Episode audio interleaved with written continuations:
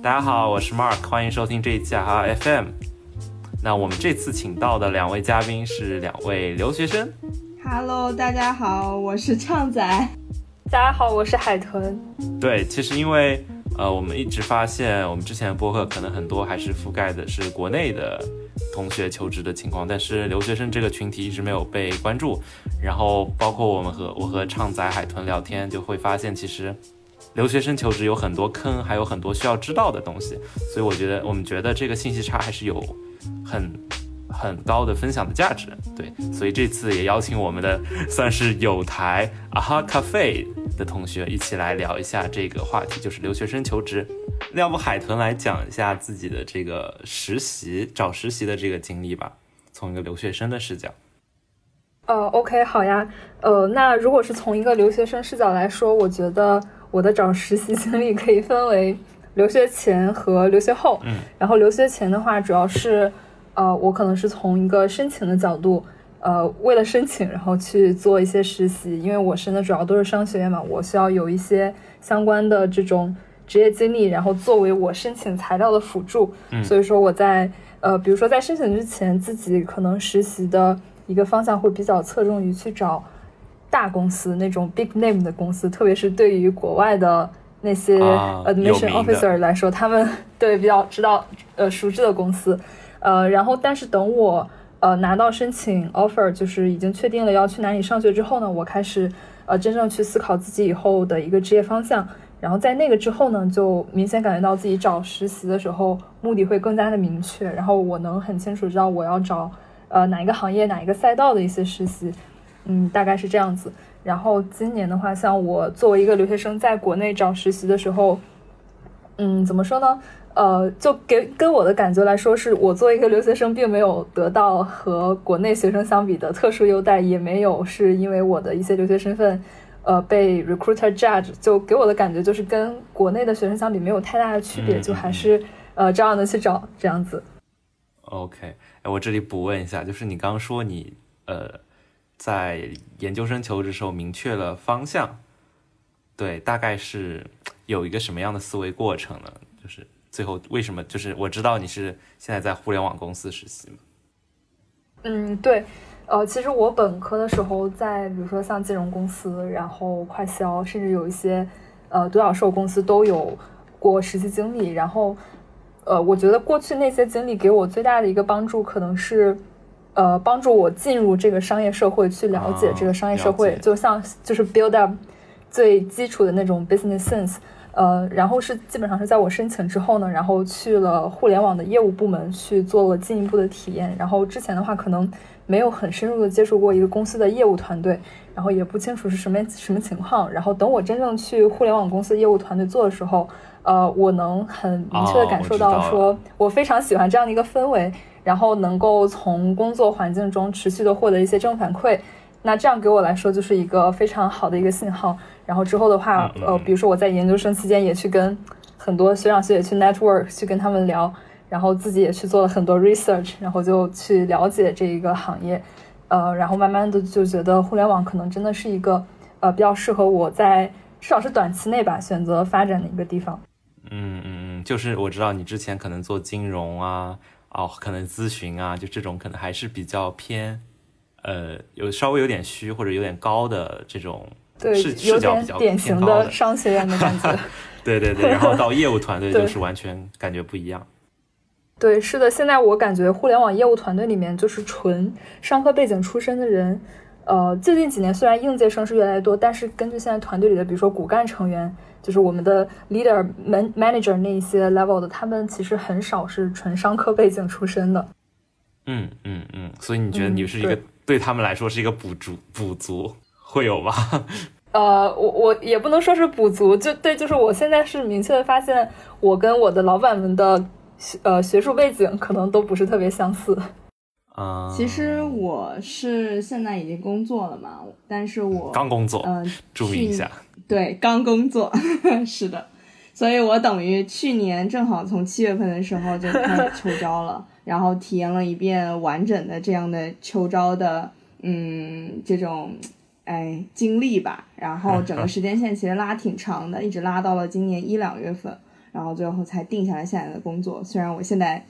跟当时投的一些秋招的岗位千差万别，但是中间还是有蛮多非常一些经典的，我觉得这样的经历。比如说我当时七月份的时候还在美国，然后我从美国怎么样去克服这个时差，然后或者说我把原来准备在美国求职的那一套，然后要改，呃，改成在国内求职这一套。我觉得就是大家一定要知道，这是完全不同的两个体系和两个概念，呃，或者说两个风格，就一定要好好的去呃了解国内求职的状况，就细节到你的简历怎么写呀，怎么去投递呀这些。对，然后我大概的呃，基本上是七月份开始准备吧，然后八月底我觉得自己可能材料准备的差不多了，然后就开始投，主要投的方向还是互联网。呃，加一些咨询和快销，但咨询快销没有开的那么早嘛，所以最早还是互联网，所以主要先投的还是互联网。正好七月份的时候，我们啊哈小程序不是上线了嘛，所以当时就是七月底的时候，先通过啊哈小程序，然后约了很多已经在大厂工作的人，然后通过他们去呃了解。说实话，我之前没有在互联网实习过，所以肯定需要通过这种我们说 insider。然后去了解说这个行业是怎么样的，这个岗位具体做什么，这样的话你才能就是对自己有一个清晰的认知，也对行业有个清晰的认知。对，所以整个七八月份，呃，可能前后找的有将近十位吧这样的前辈，然后去了解各种各样行业、各种各样公司的情 况。对，所以我已经是我们啊哈本身非常花了非常多钱的氪金用户。对，氪金用户。是的，然后基本上当时，几两三天就有一个 meeting，然后要去聊啊这样子，呃，然后准备差不多了之后，八月底就开始投了嘛。然后当时九月的时候，其实一开始面试还挺多的，然后都是一些大厂。其实我九月底的时候就已经有两三个呃大厂、中厂已经面到了终面了，但是当时大家一听，哎呦，你还在美国，然后。就对我表示了一种，嗯，也不能说怀疑吧，就是有一种没有给肯定答案的，都是给那种我们叫口头 offer 嘛，但实际上都没有下文了。这个当时口头 offer 都是对，就说哎，我们觉得你特别好，特别适合这个岗位，我们就是需要你这样的人，因为我们可能就是比如说大家都会嘛，就是面试的最后问反问一下面试官，哎，您觉得我哪里就是不是很好，需要改进吗？然后这时候他们就会说，其实你问这个问题就是想问我有没有机会嘛，然后你对我满不满意嘛？对，然后面试官就说啊，你觉得我觉得你特别好啊，你我们这个岗位特别适合你啊什么的，然后让我等下一步通知，但是就是就没有消息了。然后对，所以第一轮其实秋招搞得挺崩溃的，就是心态很崩。然后后来准备十一月份就回国了嘛。回国了之后，整个情况就天差地别，就基本上 包括我在隔离当中面了好几轮，呃，就互联网公司啊、快递公司啊什么的，然后都给了 offer，对，然后呃，或者说就是完全聊到 HR 这个 level 了，对，然后当时就是天呐，回，对，然后回国很重要，真的。就嗯，可能从我个人经历而言啊，就是两两种呃形式，面试形式、投求职形式一对比，我就发现要找国内工作还是得回国嘛。对对对，可以。然后我，但是其实我一直到十二月份都没有拿到我很满意的这样的 offer，因为我是我是上海人嘛，但是大家都知道上海是互联网荒漠，这倒也不止，有些小的。对，当然就是很难，像 B 站和小红书的好难。然后大部分像字节、呃或者阿里呀、腾讯啊这些，他们愿意招更多的应届生的这样的大厂都不在上海，嗯，然后我当时拿了 offer 全是北京的，然后就很纠结，就是要不要去做一个北漂，对，然后后来觉得还是再想想办法，然后我就在一月份。的时候投了呃，包括我现在这个工作，然后还有一个互联网，应该是上海比较本土的一个，我们说小厂或者叫中厂吧，我觉得是我非常喜欢的一个公司，然后是一个挺有名的公司，对 对，一家还是比较有有知名度的创业型公司，然后电商电商，然后它的主要是整个商业模式和。呃工作氛围我都非常的认可，然后整个面试的过程也非常的开心，而且他们跟你说的很明确啊，我们就我现在都快毕已经毕业了嘛，然后他们还愿意招我实习生，其实就是想看我能不能留用。就是跟你说的很明白，就不给你那种藏着掖着啊，你先来试试，我们到时候再说，也没有这么说。就他们真的说的很明白，我当时就很有好感，我就去做实习了，然后就是产品经理，嗯，就但是节奏真的非常的快，然后他们一直保持着自己非常小而精的那种团队，嗯，后来就可能对自身的一个想法以及未来的规划吧，觉得我。其实没有那么能吃苦，就觉得自己 也没有那么的优秀，所以最后就是还是没有留下来，呃，没有选择留在当时的公司吧。然后就后来就进了我现在的，我现在在一个嗯国企，对对对，也但是也不是躺平的那种国企，还是有一定的工作强度，然后以及培训规划的这种岗位吧。对，向大家安利国企。现在的国企已经不是以前的那种 不错养老机构了，哇哦，就要加班嘛，就是呃，有的岗位是需要加班的。从工作强度来说，呃，其实并不差，而且你进了国企的前中后，你都能觉得他们非常把你当自己人来对待，而且他们那些我们说前辈嘛。就非常愿意，就把你当自己孩子一样的那种感觉。哇哇哇！然后对人文关怀也非常的重。但是我觉得还是分公司吧，就是也不是哦，也是也是，确实，嗯，可能我目前的做的感受下来，就觉得大家都，嗯，对对，非常亲切，而且他非常尊重你，嗯，尊重你作为一个正常人的生活工作平衡的这种感觉。对，然后我听说，当然我我现在在轮岗的这个部门是要加班的嘛，但是我听说像其他的部门，如果他们没有背很重业绩指标的那些的话，呃，比如说我们是也是弹性上班嘛，就八点上班五点下班，如果是八点半打的卡就五点半下班啊，然后有的部门他们五点半就关空调。意思就是该走了，可以。然后空调。对，如果你五点半之后要留下来加班，你还要向你的老板申请，因为要给你加班费嘛。然后老板就是就很问你为什么要加班，就质问他你为什么要加班。然后我们信，对对对，就国企有很多人会觉得会有什么裙带关系，或者是年轻人可能没有太好的机会，因为上面有很多老人。嗯。呃，我觉得其实概念是这样的，现在很多国企他也想要怎么说呢？他也为了一代代可以做得更好嘛。对，转型。那当然，年轻人知道更多，比如说现在数字化、信息化的东西，他也更愿意去招那些可能我们传统意义上学历好、学历看起来很好啊，留学生啊，清华北大呀这些，呃，他反而呃怎么说呢？愿意去给机会给一些学历好的朋友。呃，同学，所以我觉得，如果大家对自己的学历、对自己的经验非常有信心的话，真的可以考虑去投一下国企。嗯嗯嗯。反而说，对你，如果你的学历没有那么的好，就是可能呃专科二本，其实这些人他才更需要去靠一些关系来进到公司里面去嘛，对吧？啊。因为他可能自己在外面市场更加没有竞争力。所以他只能去靠家里的这些资源，然后来就是说给他安排一下未来的工作呀，这样。对对对对，反正就我目前来说，我的学历都被我同届的朋友碾压。不至于。其实我觉得留学生的你学历都是可能在国企会稍微吃香一点。听你这么说的话，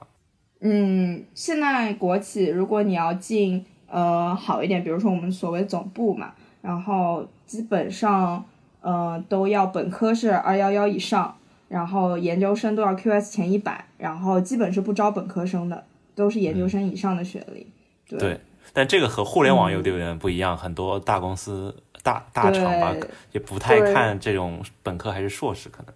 是的，是的，算是一个稍微有点不一样。哎，我其实真的听说，我还听说我有我有个朋友啊，对 他他也去了一个国企，然后。虽然可能工资比互联网稍微低一点点，但是比如说会分宿舍，然后这个宿舍和我们这种大学宿舍是一个价格，可能一一年一千多块，哇，对我就觉得哦你要是把这种隐性福利加上去的话，还有你自己有一些自己的时间，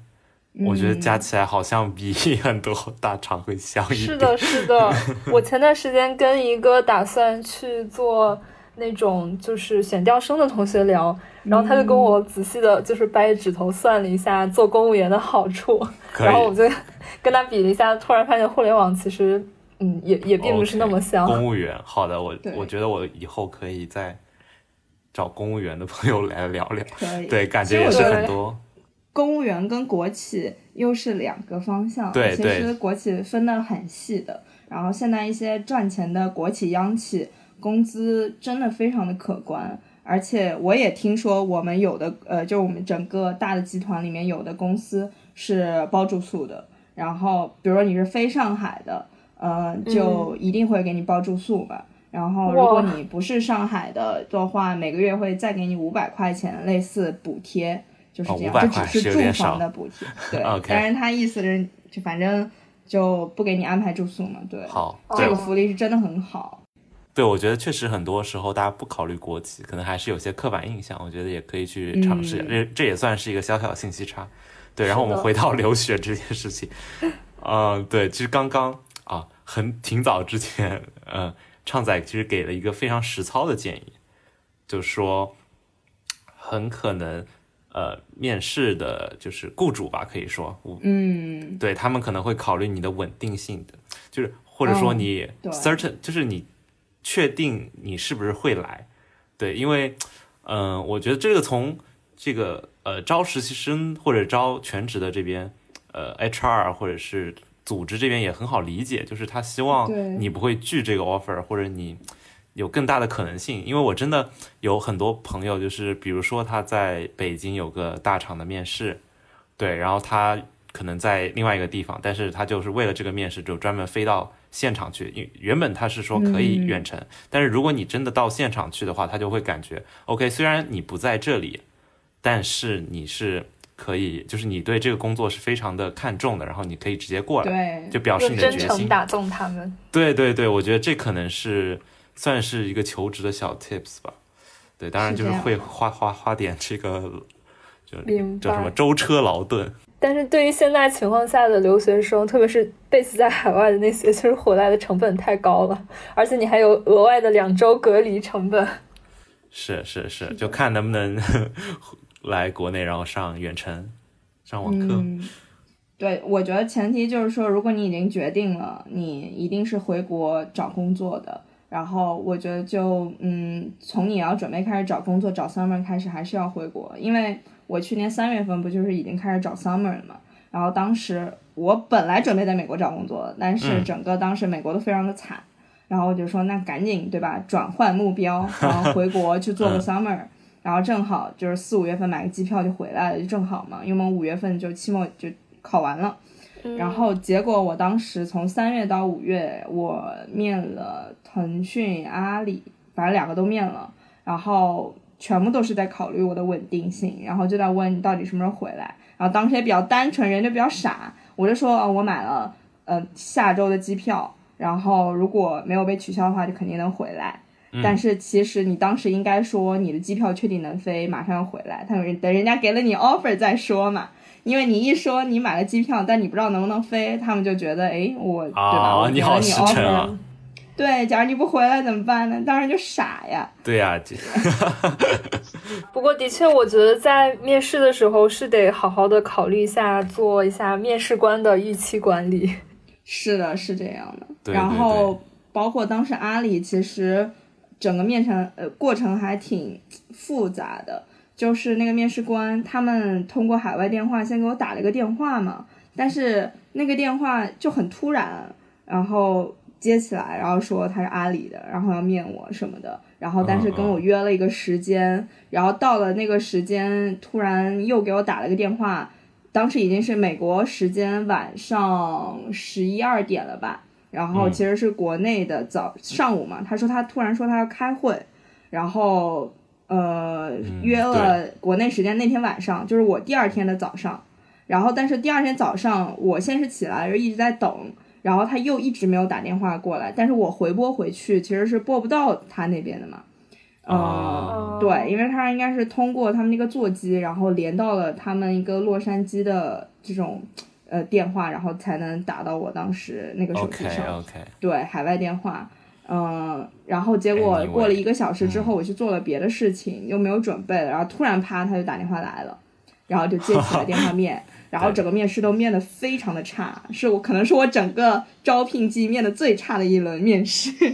嗯，就是他问我什么东西，我都很慌张，然后很难去回答上啊什么的。然后他也能感觉到他是刚下会，对，嗯，就是这个时差确实是个很大的问题。是的，嗯，对这个时差的话，我其实有一个 tip 可以给到大家。我今年其实也是在英国的时候在升国内的 summer 嘛，嗯，我特别是对于国内的互联网公司，就是特别他们特别喜欢直接给你打电话来问你要不要面试，然后一般 是的，呃，我也有好几次在英国的时候，那时候三四点，然后接到国内他们在 那个中午或者下午时候电话，就突然把我惊醒。然后一般是这种情况下，我就会先接了电话，就会明确跟他说，我说我在国外，然后我就去问他说，我能不能去加您的微信或者加您的钉钉，就对于阿里的人来说，或者是去自己的话去加一下你的飞书账号，然后。呃，我们可以先加了好友之后，然后在上面详细的去聊天，然后也可以正好给他们说，在那个 app 里可以直接做了视频或者是语音的面试。然后啊，对，我觉得这是一个挺好的办法，就不要是直接让他在电话里就跟你去做这个面试，而且电话费真的很贵，我 我觉得就是打一个 面面一个一个小时面试，然后打电话下来真的要花好几百块钱。对，我觉得你主动去跟面试官去说，争取这个机会，其实还挺好的。但是可能有一些上来就已经直接开始了，就开始了第一个问题。那那就有点可怕。哎，其实我也挺好奇，就是你们呃留学生回国找工作，他是不是有一个呃怎么说 timeline 啊？比如说不同行业公司可能时间是顺序不一样，或者是呃不同国家的这个学校，就是它可能会有一些坑存在。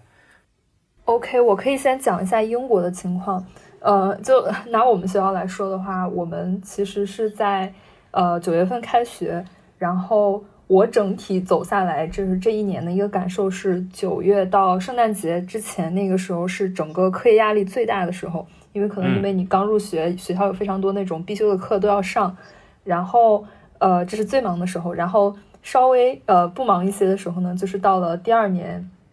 圣诞假之后开学期间，然后那个时候，呃，这恰巧是国内的寒假，然后春节期间，那个时候我们还要很苦逼的上课，对，那个时候其实也是很忙，但是相比于呃开始的那第一学期没有那么忙，呃，但是呢，呃，说到国内的那个春招开始的时候，差不多是三四月嘛，就是金三银四的那个时候，很嗯不巧的是会是英国很多学校的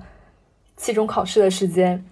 对，就是当我我记得非常呃，就是非常清晰，就是当时我好像有一个国内的面试，然后同时那周我还要考三门，就是非常非常的痛苦。然后像英国的话，我们基本上到四月份就可以把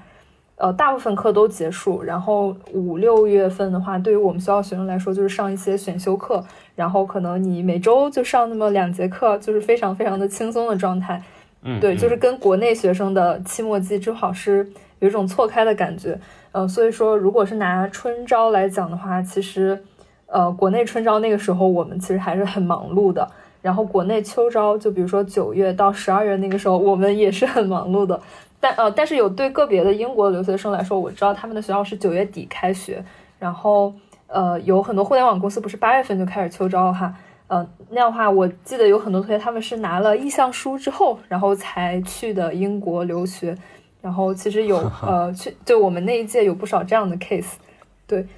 呃，总的来说就是我我觉得怎么说呢，就是你的学业压力和求职压力其实是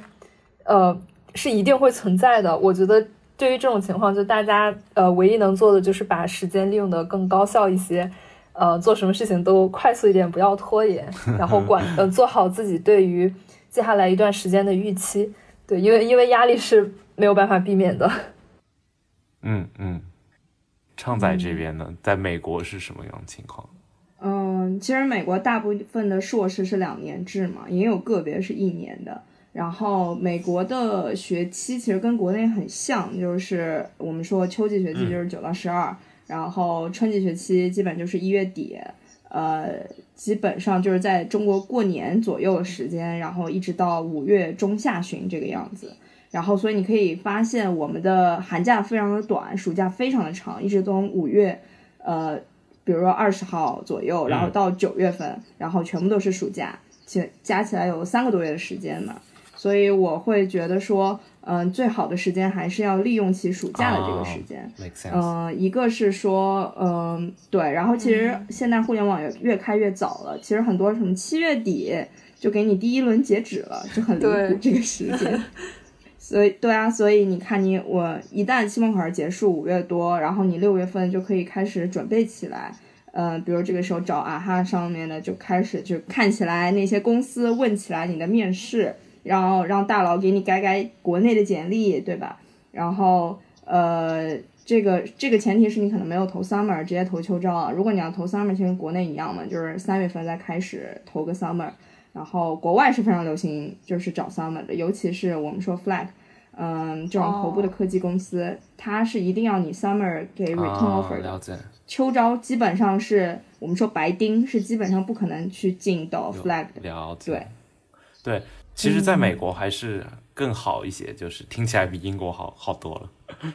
就是你有时间准备。对，就是可能学制比较正常，它不乱。然后，呃，而且你可以，比如说，我们虽然是两，我像我这个专业就是两年的硕嘛，但是因为都是学分制的，所以我可以呃选择修一个 summer，然后在 summer 就把我的学分修完，所以我就提前毕业了。我去年十二月份就毕业了。我很多同学可能他们当时没有修 summer，是今年五六月份才毕业。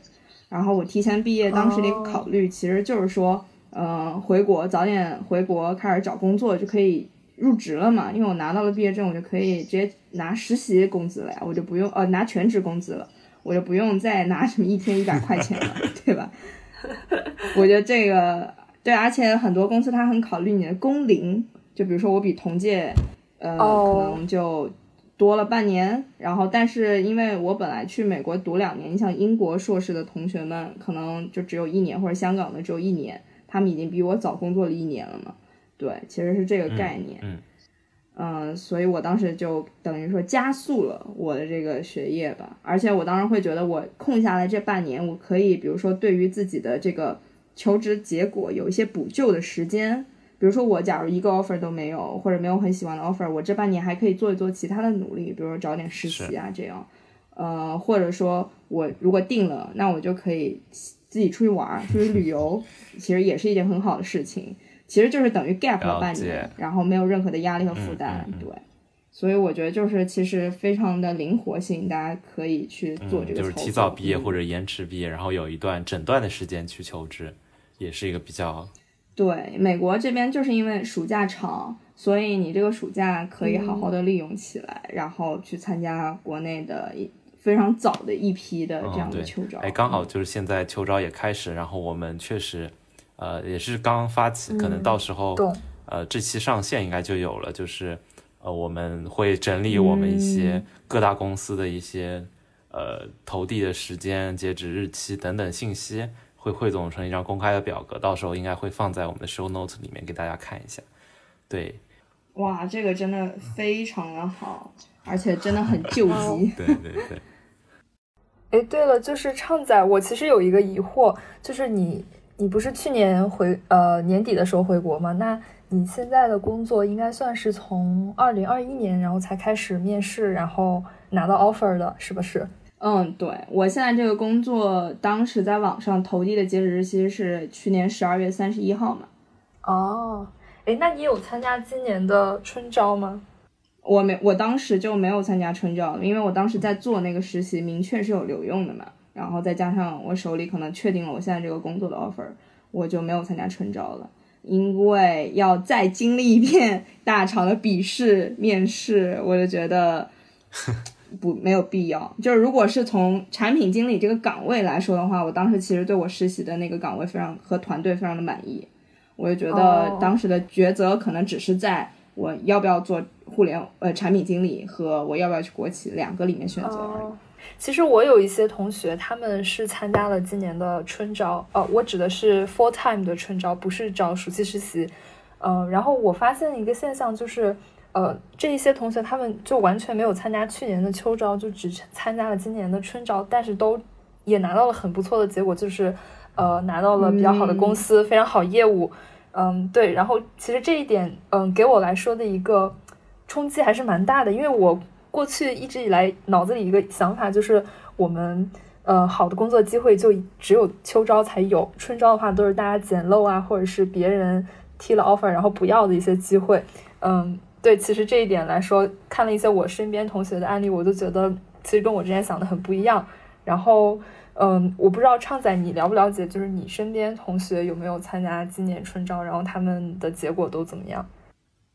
嗯，其实这一点我就想说，大家真的不用太紧张或者太着急，因为我身边非常多的案例，可能是今年，比如说五六月份，或者说甚至有同学可能上个月。呃，这上上个月底吧，其实已经毕业了呃一个多月了，然后才确定了，就是拿到了最新的他这个 offer，然后也是一个上海的中厂吧，应该算，然后整体的福利我觉得业务线啊什么都挺香的，对，然后包括说其实我大家都说什么九月份十月份呃去年啊，然后什么互联网秋招就结束了啊什么什么什么，但其实我拿呃一个呃大厂的。就可能是我也很喜欢的一个业务线和也是产品经理岗位，其实是他十一月份才补招的，然后呃，就等于说其实有非常非常多机会，非常多的信息，呃，就是各种时间其实都会有，嗯，完全并不是说什么大家说结束啦，然后什么错过秋招你就没有工作啦，春招更惨什么的，就根本不是这个样子的，而且必须要说。就是去年的秋招其实是各个公司第一年在疫情中秋招嘛，对吧？然后其实大家都非常的保守啊。你想，他们可能就一下子说我们今年就不招新人啊什么的，就是因为他们可能对未来的一个发展都非常不确定，所以就觉得好像去年秋招特别惨、特别卷啊什么的。而且因为当时可能留学生一下子刚回来嘛，就参加的人特别的多，然后就觉得很恐怖。但是你明显你感觉到，包括像海豚你周围同学的一个情况啊，然后加上我可能周围同学的一个情况，我们能感觉到今年的春招以及说最近一段时间的补录的现象，其实还是挺多的。就可能就是因为经济可能好了一点起来，然后包括大厂说他在发现，哎，好像没有那么的惨，就是说我们如果反而招不满人了，那我们这一代的这种。人力资源不就是要断层了嘛？所以他们会选择就是跟扩大一些 hi con 啊，然后更多招一些新人啊、补录啊这个样子。所以说，其实现在机会还是很多的。然后再加上我们现在，比如说大家都打疫苗，然后其实比如说现在马上的秋招啊，加上来年的春招啊，其实我觉得会基本会恢复到疫情前的一些状态，除了一些我们所所说的嗯。特殊的行业，比如说在线教育，这个确实是受政策的影响，以及说就是疫情的影响，影响这种业务可能确实比较难一点啊。但是我觉得大部分的情况应该还是会挺好的。嗯嗯，对我理解也是，像嗯大厂来说，根据我身边观察的情况，其实咱们呃每一年各大互联网巨头，他们其实都会有一个自己的业务重点，然后如果这个业务重点恰恰好是这个公司的新业务的话，它会。势必会出现在某一段时间内的一个集中的扩招，然后那个时候其实是大家呃进入这个业务的一个很好的时机。然后还有就是呃大厂的人员流动性的确是蛮大的，就是它 HC 就是那种 first come first base，就是不不意味着现在时候没有，对，以后说不定就有了。对，对你像我去年补录的那个字节，然后电商嘛，然后他们在北京。然后当时就大家都很纠结要不要去北京，那谁知道呢？他们今年全搬到上海来了，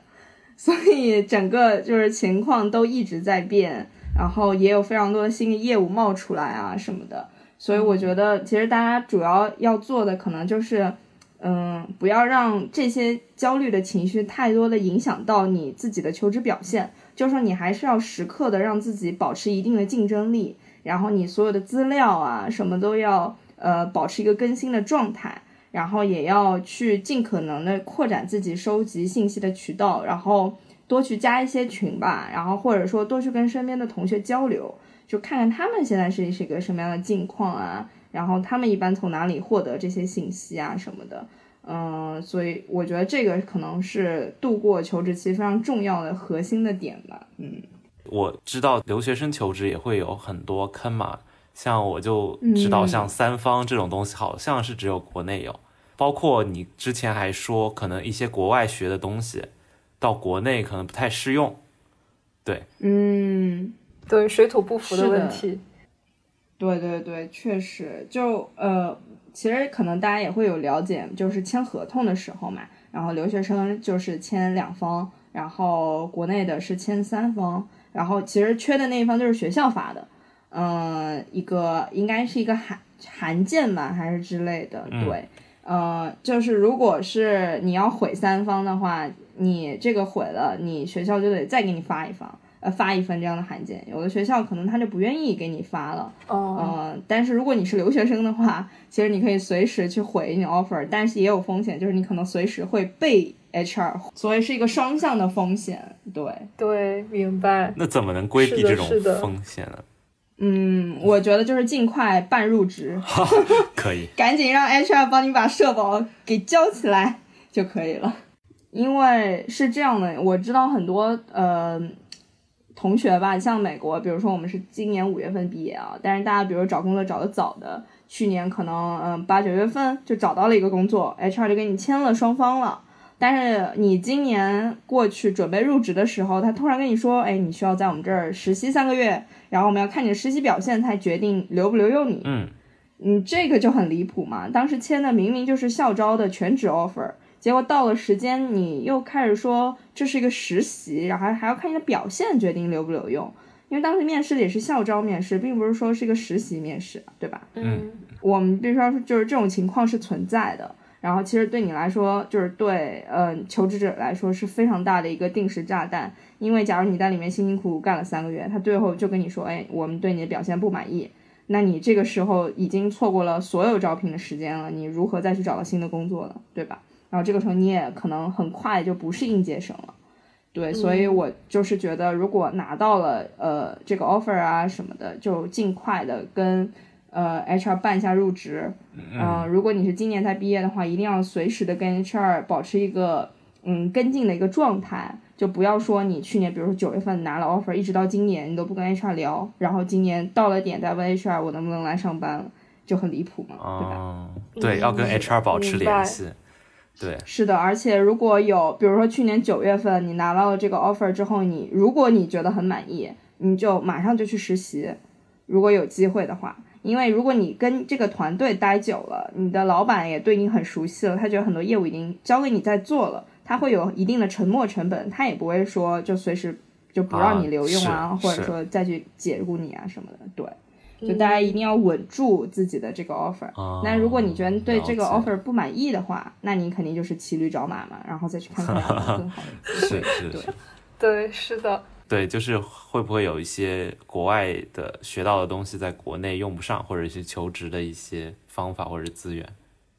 呃，这个我可以回答一下。呃，我给我的感受是，的确有非常非常多的这种水土不服问题。呃，就拿我们学校来说，就是我们学校的 Career Center 会跟大家讲很多，他们觉得你准备某一个行业的面试，呃，该怎么去准备，然后这个行业的哪些公司他们可能爱问什么样的问题，呃，我觉得这都是非常好的，就是学校的确是在想努力的帮助大家，呃，但是对于某一些行业来说，他们所给你讲的一些东西，的确是不适用于国内这个行业的求职现状的，呃，就拿 Tech 行业来说。国外的很多 tech 公司呢，他们在面试校招生的时候，其实更多的是，呃，看校招生这个人怎么样，就是他，呃，behavioral question 可能会是比较，呃，在面试中比较多出现的。然后相，呃，然后相反的是，就是他可能不会特别的 care 你过去是否有非常非常多的 tech 经历。对，这是我感受比较，呃，强的一点嘛。但是呢，回到国内来说，就是国内互联网公司的面试，给我的感觉就是。呃，应该是绝大部分的面试都是基于你简历，呃，你自己的过去的经历来进行的，就是可能他会很细挖你过去做的这一段实习的一些工作内容啊，去哪怕进行延展的或者拔高性的提问，嗯，这样子。就很少会问你那种非常专业的那种啊，呃，tell me a story about 什么什么这样的一些问题，呃，然后就是国内的互联网公司也非常非常的 care，就是你是不是是不是一个互联网人，就这样的话，他们比较呃直接的一个判断标准就是你过去有没有做过互联网的实习，或者你有没有互联网相关经历。其实这一点，呃，怎么说呢？我今年在呃在国内的时候就准备春招的时候，我的确是。呃，在有几次面试的时候就被面试官问到，他们觉得我的互联网经历不够丰富，就会呃会直接这样的说，就我可能觉得我会质疑你的一个忠诚度，就他们觉得我可能会是一个啊，只是来这里呃面一下试，但是我最终还会去向呃一些比较 fancy 行业的一个人，对对是的，这是我今年嗯回国面试时候呃遇到的一个问题吧，对，是我我遇到的一个情况，嗯。嗯，会有这样。不过，呃，像是对于一些呃，有些同学如果想升像在香港的那种外资投行，或者是说在国内的一些外资公司，像咨询公司啊，然后外资的银行以及呃那种大快销公司来说，其实国外呃 Career Center 里学到的一些东西，或者说国外课程上学到一些东西，我觉得帮助还是蛮大的，因为。呃，这些公司他们的基因可能都是比较偏啊，呃，外资风格的。对，你在国外学到东西都可以直接的呃应用到这里，而且还能呃用的非常好，这是我感受 也是感受很强烈的一点。OK，嗯，哎，我觉得这个可能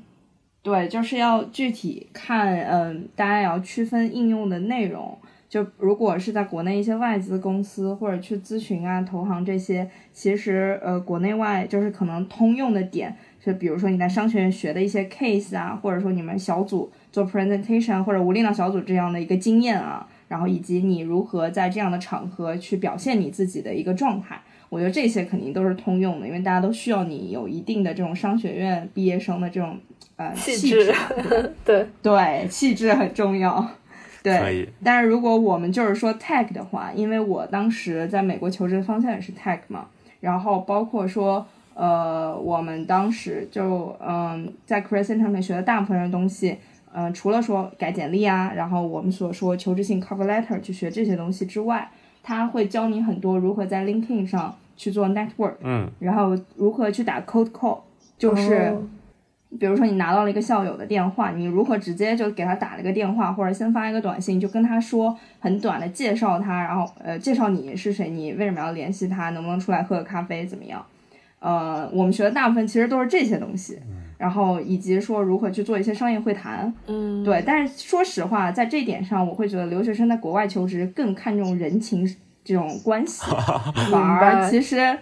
对，还挺，嗯，挺有这种现实反差的。就是说，真的就是哪个学校有你的 network 上的人，或者说你们学校的 alumni，你才有资格，可能就是说能过你的简历啊，当然了，我在这里说都是我们，比如说我们 NYU 啊这种，我们也不算那种顶尖的名校嘛，对吧？就是大家就普，就是很普通的这样一类学校，大家求职的一个状态。如果你是什么 MIT 啊。那你，我觉得求职就是基本上没有什么障碍，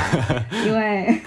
我们最大的障碍可能就是前面的这个简历关嘛，然后如何把你的就是你的简历和你这个人的一个 profile 到达，对吧？真正的要去面你的这个人的桌上，这个对我们来说是最难的，所以这一步我们就需要非常大的精力去打这个电话，或者去发邮件，然后去 LinkedIn 上找人聊天这个样子。但我觉得这个可以复用到国内，就是很多。嗯，可能在国内上学的同学没有这个意识，也没有 career center 教你这么做。嗯，对，当然，所以才会有我马哈这样的平台了。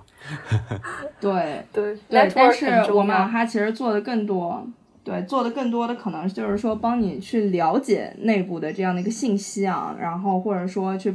就是怎么说，在面试之前先给你一些对于你个人表现的这样的反馈，我觉得这是非常重要的一个部分。但其实还有很重要的部分是，我觉得我们国内的求职相对比较公平啊，就是说大家都是通过一个通道，对吧？然后去投，然后顶多说我们有一些补录的情况下，你可以只去找你熟悉的朋友啊，你的学长学姐去帮你推。但是你一开始的这个校招通道，其实大就是大家都是投嘛，对吧？然后都是去做笔试，然后到后面，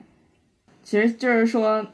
就。你没有特别多的机会，你不可能说在这个过程中，你去再去找人什么什么什么的。对对对，而且很多你认识的学长学姐，可能在里面也就是刚进学校，他们也就刚一年。他也不可能冲到他们老板那儿说：“哎，我学学弟来了，你看一下他的简历。”对，但是这也可以帮你看看简历啊，就是把把关你的面试。是的，是的，是的，嗯嗯，就是前期的准备还是可以做到的。这个真的是在投递之前非常重要的一步，因为由于国内可能招聘的这样一个特性，所以我觉得这个是可能在国外很难适用到国内情况下的一个。嗯，这样学习的东西吧。但是当然，就是除了说我们去官方通道投递啊，就是你后面去做一些工作，其实这个部分是可以复用的。比如说你去 LinkedIn 上，你去呃麦麦上去加人去聊天，嗯，或者去约大家喝咖啡，对，明白。嗯，就是这种内容，我觉得是可以。哎，我又想起我之前认识一个某某厂的实习生，对他找到了。某个大公司的副总裁，某某大厂的某个大业务的副总裁，对，然后在 LinkedIn 上和他，嗯，就后面和他聊了，可能非常愉快的一次天，我就觉得非常厉害。就是很多时候真的要你主动的伸出橄榄，不是你伸出橄榄，对，就是伸出手来，伸出手来，主动邀约，迈，对，迈出那一步，克服一下社恐。其实我是有电话恐惧症，嗯，对。对我特别怕有人给我打电话，或者去给别人打电话。但是我发现就是很多人会有这种害怕嘛，但是所以我们才有这个啊哈这样的平台嘛。是的，是的，是的。对，其实刚刚讲了，可能有些坑，我我现在也想聊一下，就是求职中介这个事，这是不是也是一个坑？我不知道你们有没有经历或者了解过。嗯，我只知道有一个信息，就是。在我去年，然后找工作实在找的很痛苦的情况下，然后我看到朋友在朋友圈发了，说有美国那个 Capital One，就是一个美国非常好、非常头部的这样的一个银行的 analyst 的岗位，然后我就去问了嘛，因为当时如果是这个岗位的话，年薪应该有研究生应该有八九万吧，到十万左右，十万刀，其实非常好的一个薪，对，十万刀非常好的一个薪水，然后就去问，而且还能解决身份。然后我就去问了，然后他就说，首先，嗯，介绍费叫一万刀，然后你第一年的工资也要全部归这个人，这个就是市场的行情。天呐，然后我那个同学还说他也是没办法帮朋友转发，然后他劝我不要搞这个。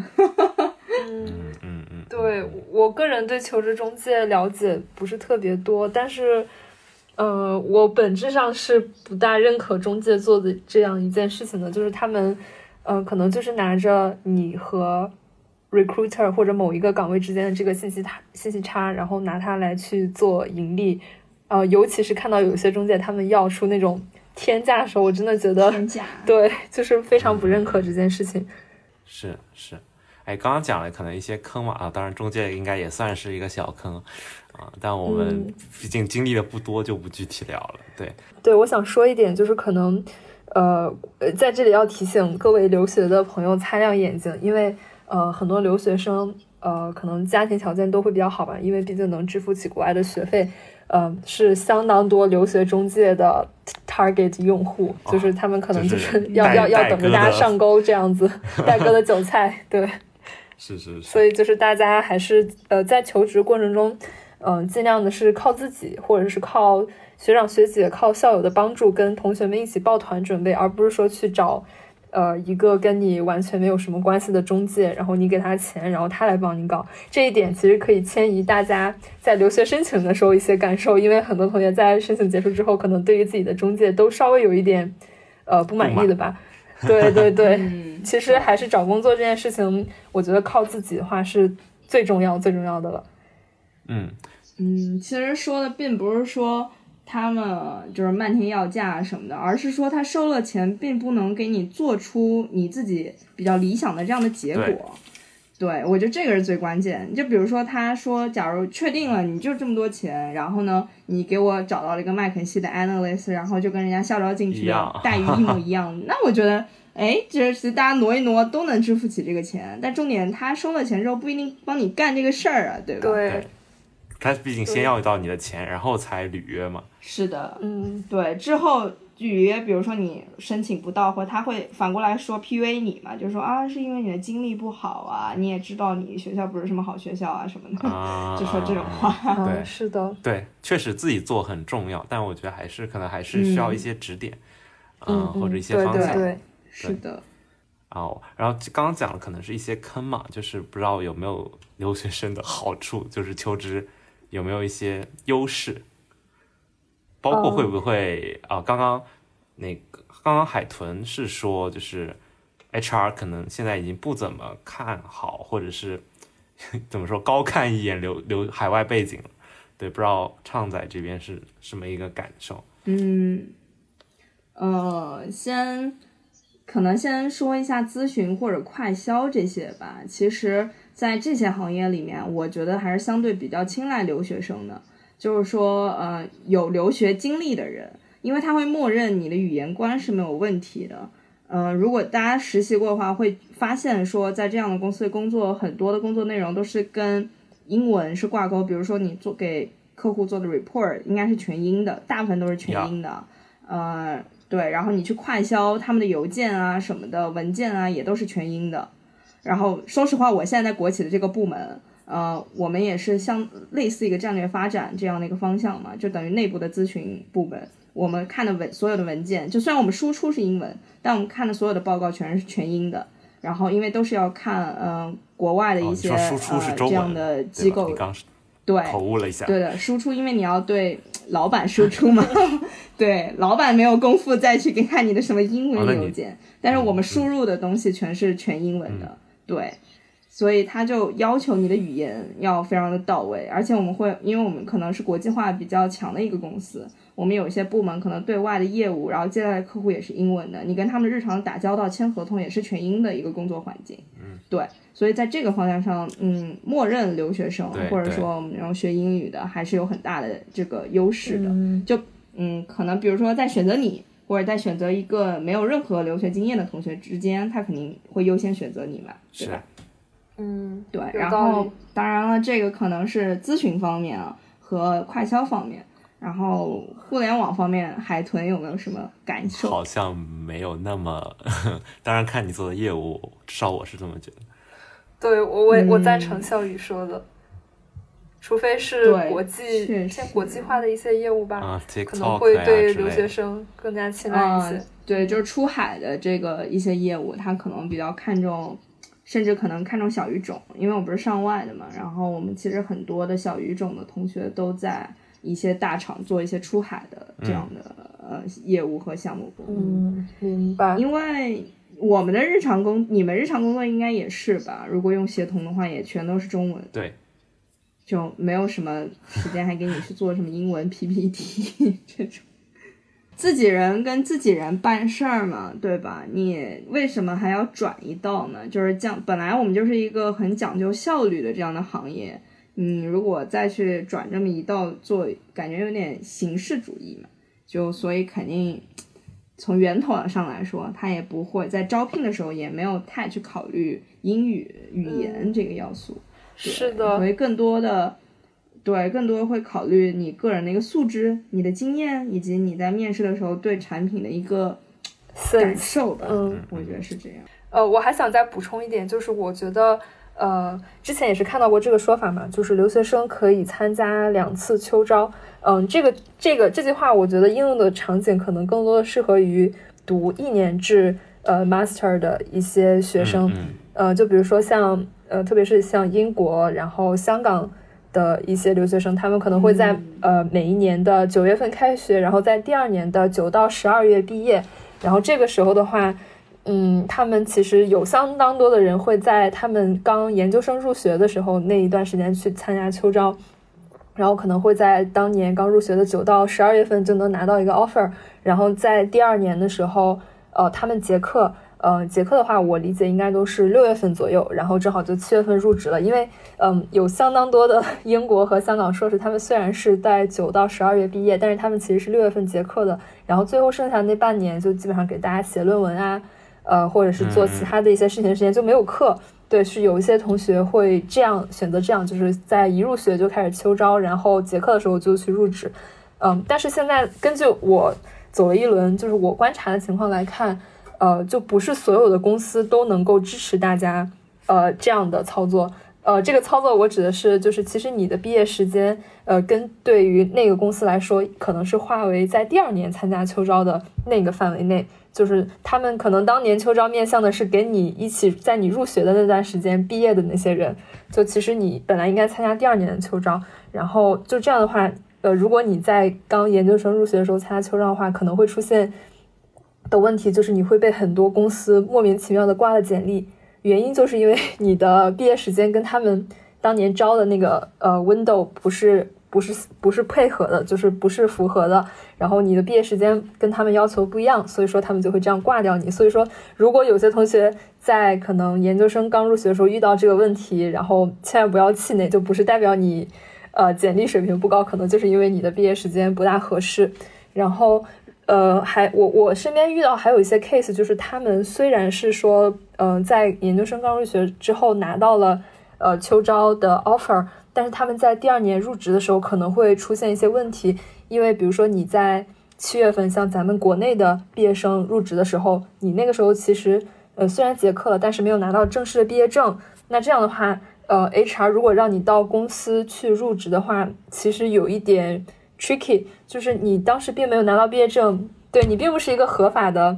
拿到这个学位的毕业生，所以会有一些 HR 可能会跟你说啊，那你要不要先就是以实习生的身份，可能先七月份来干，然后等十二月你拿到毕业证之后，然后再给你办正式的入职手续。嗯，就是可能会有这样的情况情况出现。畅仔畅仔之前说的那个问题，对那个双方的问题，对对对对，是的，是的，但是。嗯，其实也有相当多的留学生是会在第二年再参加秋招。就我身边有相当多的同学，可能去年没有参加秋招，他们可能，呃，研究生刚入学之后，就是努力的把精力集中在学习上嘛。然后他们是准备在今年的时候去参加今年的秋招。然后估计像，呃，今年十二月如果拿到毕业证的话，那明年可能过完年之后就可以正式的开始工作了。哦，对我还想补充一点，就是，嗯，对我我从这里说哈。嗯，就是针对于留学生，呃，到底什么时候参加秋招的问题，我觉得如果大家想简单一点看的话，就是直接去看你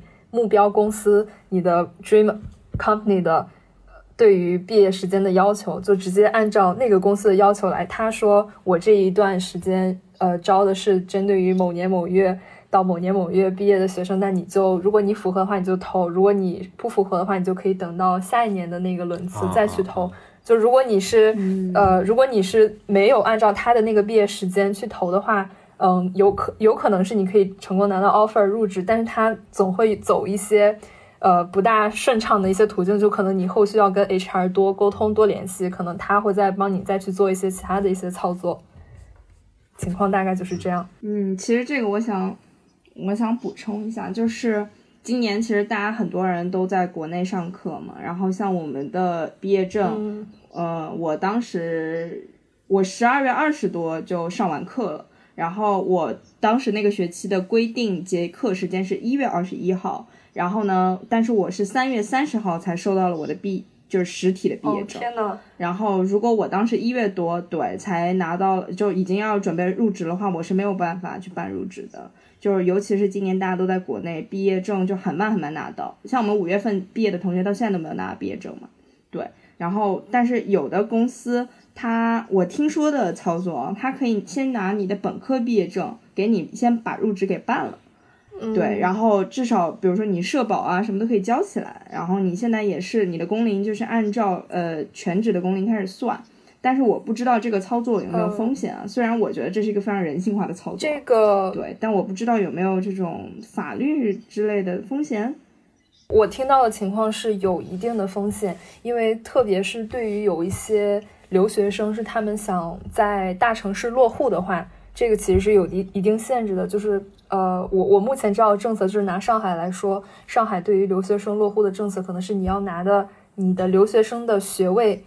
的这个证书入职这家公司，然后再交的社保，然后才能呃，就是通过这样的一系列才能去在上海落户。就是如果你是用本科毕业证去在上海呃交社保的话，就可能不大能走留学生这个落落户通道了。就是这是一个 concern，就建议大家可能要关注一下。嗯嗯嗯嗯，但是上海现在落户可以两年内了，就是对，就不用你刚毕业就上班，就你毕业之后的两年内，只要在上海交满了哦六个月的社保，你就可以是的落户是的对对对对。嗯，就是现在好像就是也是可能有一些同学他们刚申请好留学的申请的学校，对，然后可能之后呃嗯除了一些想从事研究工作的，很多还是要求职的。那不知道两位就是已经一个已经待了一年，对，然后还有一位已经是结束这个留学生涯，不知道你们对他们有什么样的建议？就是你的留学怎么为求职做准备？呃，我个人的建议的话就是，呃，如果你是人在国外，或者说你是正在处于留学的一个状态，我建议大家是一定要很好的去利用，呃，在留学期间的各种资源，比如说像 Career Center 资源，然后还有像学校的话，国外的学校其实有非常非常多的这种 project 的机会，可以让你呃进行一些锻炼，就比如说。呃，你可能会在学校上课的时候，某一门课上会做一个呃 project，然后或者说你们学校的某一个社团会办一些活动，然后会去做一个 project，然后这些 project 其实给我的，呃，我就我个人体验来讲，跟国内咱们在国内可能一些学校所参加的那种什么项目啊，或者是一些比赛活动是感觉很不一样的，就是国外。的一些这种 project 会很注重这种 professional 的感觉，我整个整体的体验下来会觉得哇，这个其实跟真正的工作场景中非常非常的相像。哎，能具体举点例子吗？呃就是你自己经历过的。，OK，好呀，呃，就像我们学校其实有一个呃有一个 social impact club，就是类似于是呃可以类似于是一个。关注社会话题，或者说关注社会创新、关注一些社会问题的一个 club，然后就 social impact 这一块儿，然后他们这个 club 呢，它每年都会举办呃一个项目，然后这个项目呢是可能会在学校里招募呃一些同学，然后让他们去组成各个 consulting team，其实其实就是做 consulting 嘛，然后会呃帮你去对接呃 base 在印度的一些客户。然后，然后你大概会有几个月的时间，呃，会有你的小组长，然后你的组员，这样以一个小组的形式去给这个印度的一家 NGO 或者一个社会组织去做这样的一个咨询服务。哦然后，对整体我体验下来是真的是非常的 professional，就是我们在这 consulting project 时候会明确的就指派了谁谁谁是呃我们的 project 呃 team lead，然后我们剩下的就是 consultant，然后整个工作 style 也非常的 consulting，然后 会有定期的那种呃开题，然后中期向客户汇报，然后日常的话。嗯，甚至他们发的邮件都非常的 professional，给我的感觉是，然后最终的话，你可能要向 client 输出一些一个完整的报告，然后去做 presentation，然后，呃，大概是走这样的一个流程，就给我的感觉是，这种机会可能在国内的话，我知道少数高校会有这种他们的一些社团去对接外部的公益咨询机构，但是。嗯、呃，整体来说能做到这样的高校其实并不多。呃，但是就我的观察来看，就是很多国外的高校都会给大家提供这样的一些机会，只要你肯去挖掘。所以说，呃，嗯这样的话，呃，很多留学生其实都会说，哎呀，我不在国内，然后我没有那么多实习机会。呃，其实不然，就是我觉得在国外你做的这种 project，其实完全完完全全可以呃写到简历上啊。如果你好好包装一下的话，我觉得。也是蛮好的一个机会，就是能从，呃，这个，呃，这整一个项目走下来，会感觉到啊，我真的是以一种，呃，professional 的角色去在进行工作，去跟我的同事一起配合，去跟我的客户去进行配合，会有是我能明显的感受到自己在工作能力这个方面会有一些提高。就我想再提一个，就是根据刚刚我们不是讨论了，呃，一年制硕士的找工作的一个问题嘛，呃，我。在这里想再补充一点，就是其实有很多一年制的硕士的同学，他们基本上是在六月份会毕业，呃，不是会毕业会结业，sorry。然后这样的话，就是我会有很多同学在结业的时候回国，然后离你毕业之前大概会到，比如说到十二月的话，还有这么半年的一个空档期。那这样的话，会有很多同学会去做暑期实习，或者去做那种可以转正的，呃，长期的实习。我觉得这是一个比较好的一个机会吧，就是你既可以参加。呃，你杰克当年的那个秋招，同时也可以在一边做一段实习，呃，然后去争取一下留用的机会。我觉得这个是，呃，对于一年制硕士的同学来说，其实可以，呃。考虑的一个问题。嗯嗯，畅仔这边有什么要补充的吗？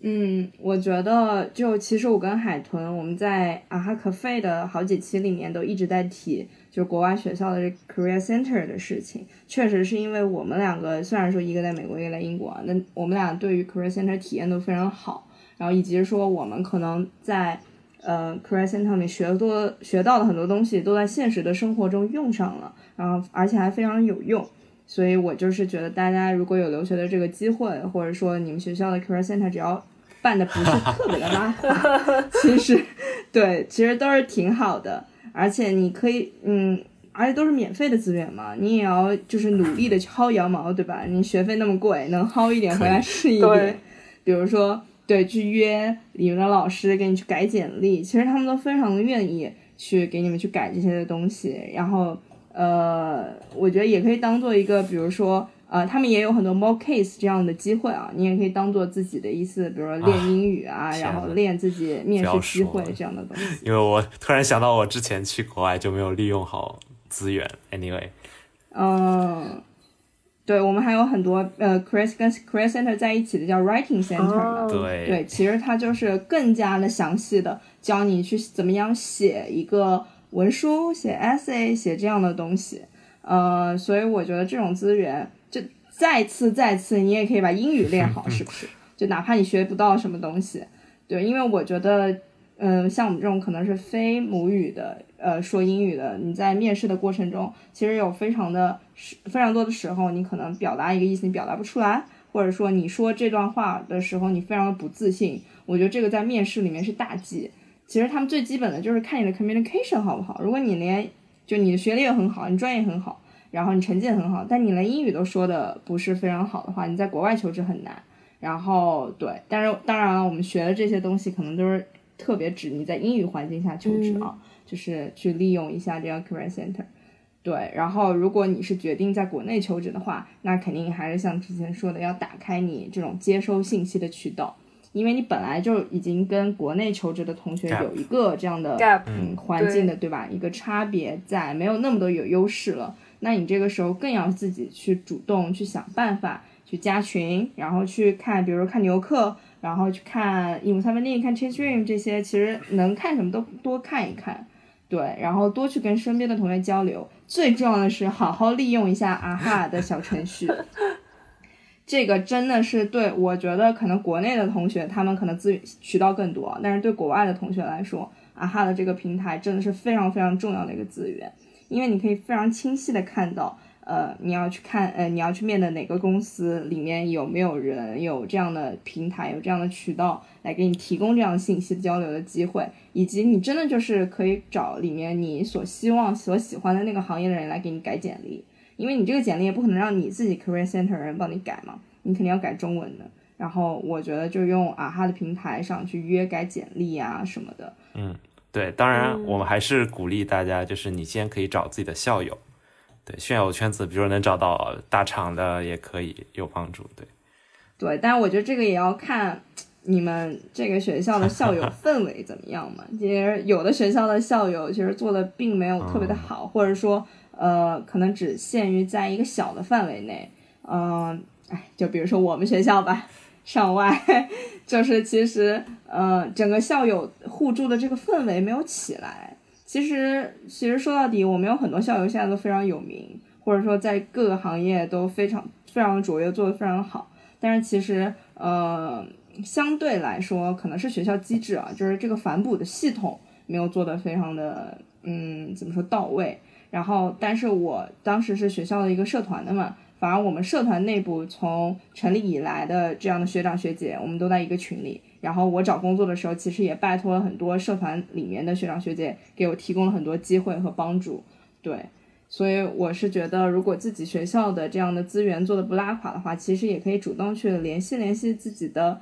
老师，问问他我们有没有校友会。或者说我们有没有这样的，比如校友的公众号、校友的群，可以进去去问一问，对吧？好，大家可以简单聊一下自己就是纯求职的一些准备，就是给一些留学生做一些直接的借鉴。就比如说你们笔试、群面、面试有什么样的怎么说是怎么准备的？那我就先来说一下笔试吧。呃，其实呃，我们之前有聊到，我可能从大三的九月份开始就已经每年都跟秋招了。其实我大三投的时候，他肯定不会就是给我去发面试的 offer 嘛，因为我的毕业时间不对。对，但是我当时就在想说，反正是免费的，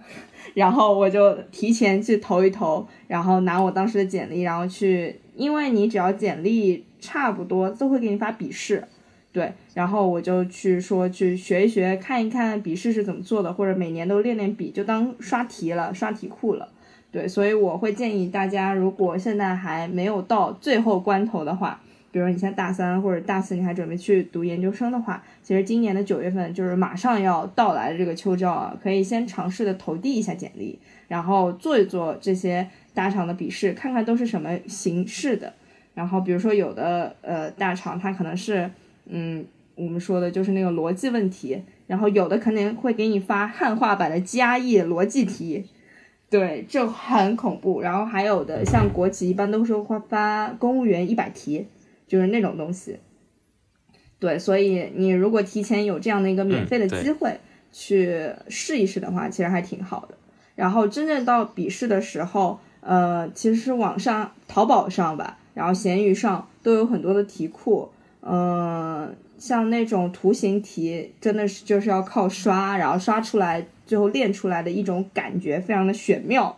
才做得出去。但是它其实根本没有任何的练习的办法，就是靠你多做，然后找到一种感觉，然后做熟了之后才做得了。但是比如说，呃，四大的一些题目，其实每年都是有题库的，而且你去淘宝上买的题库也不会很多。嗯，你把它全部都刷完，然后自己做做总结的时候，嗯，其实你再去正式的做题库的时候，会对你非有非常大的帮助。就不是说等到笔试要来了要做了，你再想起来去做准备，一定要提前去准备起来。能刷的题库就刷起来，不能刷的题库就听天由命吧。那群面和面就是单单个人的面试。群面是这样的，我感觉现在大部分的群面都是无领导小组讨论嘛。然后其实大家在网上能看到，尤其是牛客吧。其实我求职的过程中还看了挺多牛客的，因为主要投互联网嘛，大家都会看牛客的一些呃面经和笔经。对，然后嗯群面。的时候，你能看到有的人他的一个面经群面的经验，就会告诉你他在里面当了什么样的角色，然后遇到了什么样的人，然后他是怎么应对这个人。然后有些人他写的非常详细，他甚至会在里面做对自己行为的一些反思。其实你可以好好看一下那些反思，比如说他觉得自己表现的太激进了，他的反思应该是什么什么样的？他觉得自己呃今天挂了，然后因为他全程没有说话。其实牛课上有很多很多。呃，这样的经验帖和 question book 做的比我好的多的都有非常多，我也是跟他们学，然后去做来的。呃，然后对于面试，呃，群面其实无领导小组讨论，大家还是要多经历，然后你才能找到你自己的性格和在不同的这样氛围的 team 里你的定位。比如说有的有的 team 你就应该当 leader，对吧？那有的 team 其实你。就是有比你更激进的人，你插不上嘴的时候，这个时候你应该怎么样去表现自己的一个能力？就又不要跟人家吵起来，但是也要让老板看到你。对，所以这个真的是精力的问题。就是对，对我就觉得我自己也尝试过几次，就是感觉真的一次比一次会好一些。就是第一次的时候完全是懵的，比如说对，哇，别人都把话抢完了，比如说，然后。就比如说你现在大四嘛，但是你没有今年就要找工作，然后你其实这个时候投了简历是有可能会接到面试的这种通知的嘛，你就去面试，然后这个时候你就可以经历无领导小组讨论。你可以呃，如果你这个时候其实是并没有很着急的求职需求，你可以尝试每次当做一个实验，比如说你去这个嗯字节的一个群面，你说我今天就是要尝试一下能不能当上 leader，对吧？所以就是群面是一个经验的东西，对，嗯。嗯，那具体的业务面或者是 HR 面有什么经验？呃，我觉得业务面是这样的，你从各个渠道收集来关于这个公司或者说这个岗位它的一个面经，对，然后你呃怎么样把通过它面经上面提的这些问题，然后做出你自己的解答，然后并且针对你的这个公司，按照你自己的经历给它一个一个整理下来。嗯，然后你去熟悉你自己的背景，熟悉他这份面经的总结，然后我觉得在业务面中是非常有帮助的，因为这样会显得，就比如说他在问你一个问题的时候，你没有花太长的时间去纠结这个答案，你非常有信心、非常熟练的，然后并且你的回答是非常有逻辑、结构化的回答了他这个问题，我觉得这个在业务面中其实非常加分，因为哪怕像你呃没有什么产品经验。呃，老板也会觉得，哎，其实你对这个行业非常的熟悉，也非常的有自信，而且侃侃而谈，说的都非常到点子上。但其实这个并不是说他问题问完你一拍脑袋想出来的呀，对吧？这可能是，呃，你收到面试通知的开始，你就像写作文、写论文一样，一条一条写出来的。对，说实话，你就是在背书嘛。但是呢，你背的过程，对吧？要展现的像你是边想边说出来的。对，我觉得还是要做有准备的账，然后这个是非常重要，在业务面里面，嗯，嗯，那我们要不要来讲讲老板面？呃，我觉得对，其实我正好也想就老板面 这一块聊一下。嗯，给我个人的感觉是，国内的话，如果是到了最终这种 leader 或者是老板面的这个阶段，嗯，其实更多的时候，他是在看你这个人怎么样。或者更多是他看你这个人跟他的 chemistry 如何，能不能产生化学反应，然后看你这个人的，比如说通过你的谈吐、你的一些说话方式、你过去的经历来判断你这个人是不是足够的适合我的团队。呃，我觉得他可能会在面试中非常关注这一点。然后，其实我之前也有跟很多。管培生项目的 HR，因为很多管培项目终面的时候会是 HR 或者是 HR 和老板一起面，然后他们跟我的一个呃说法呢，就是嗯，其实他们在面试管培生的时候会遇到非常非常多合适的 candidate，就大家都有那个呃，在他们公司把工作从零做到一，或者是从一做到一百的这样一种能力，就大家工作能力是足够的，但是就是有，就是他们在最后一面的时候会看到的。就是说，有的人他就是很能够 fit 到他们的 culture 里面，有的人就是不够 fit。然后这一点就是，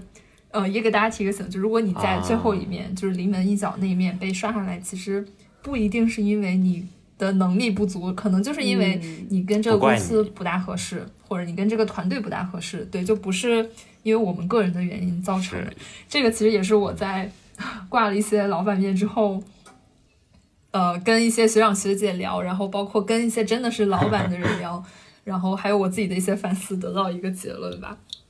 对，呃，然后我还想跟大家再补充一点，就是其实作为留学生来说，我觉得呃有一点呃，就是我们可以从过去经历呃学习到的，就是呃不知道大家在留学申请过程中做过哪些准备哈？就是我根据我的了解是，大部分学校。嗯，就算是没有真人的这种面试，都会有那种视频的面试，可能会问你一些呃视频问题，然后让你答一下你为什么要来我们这个项目啊，你为什么要申请这个专业，你为什么喜欢这个学校等等等等，就这些问题，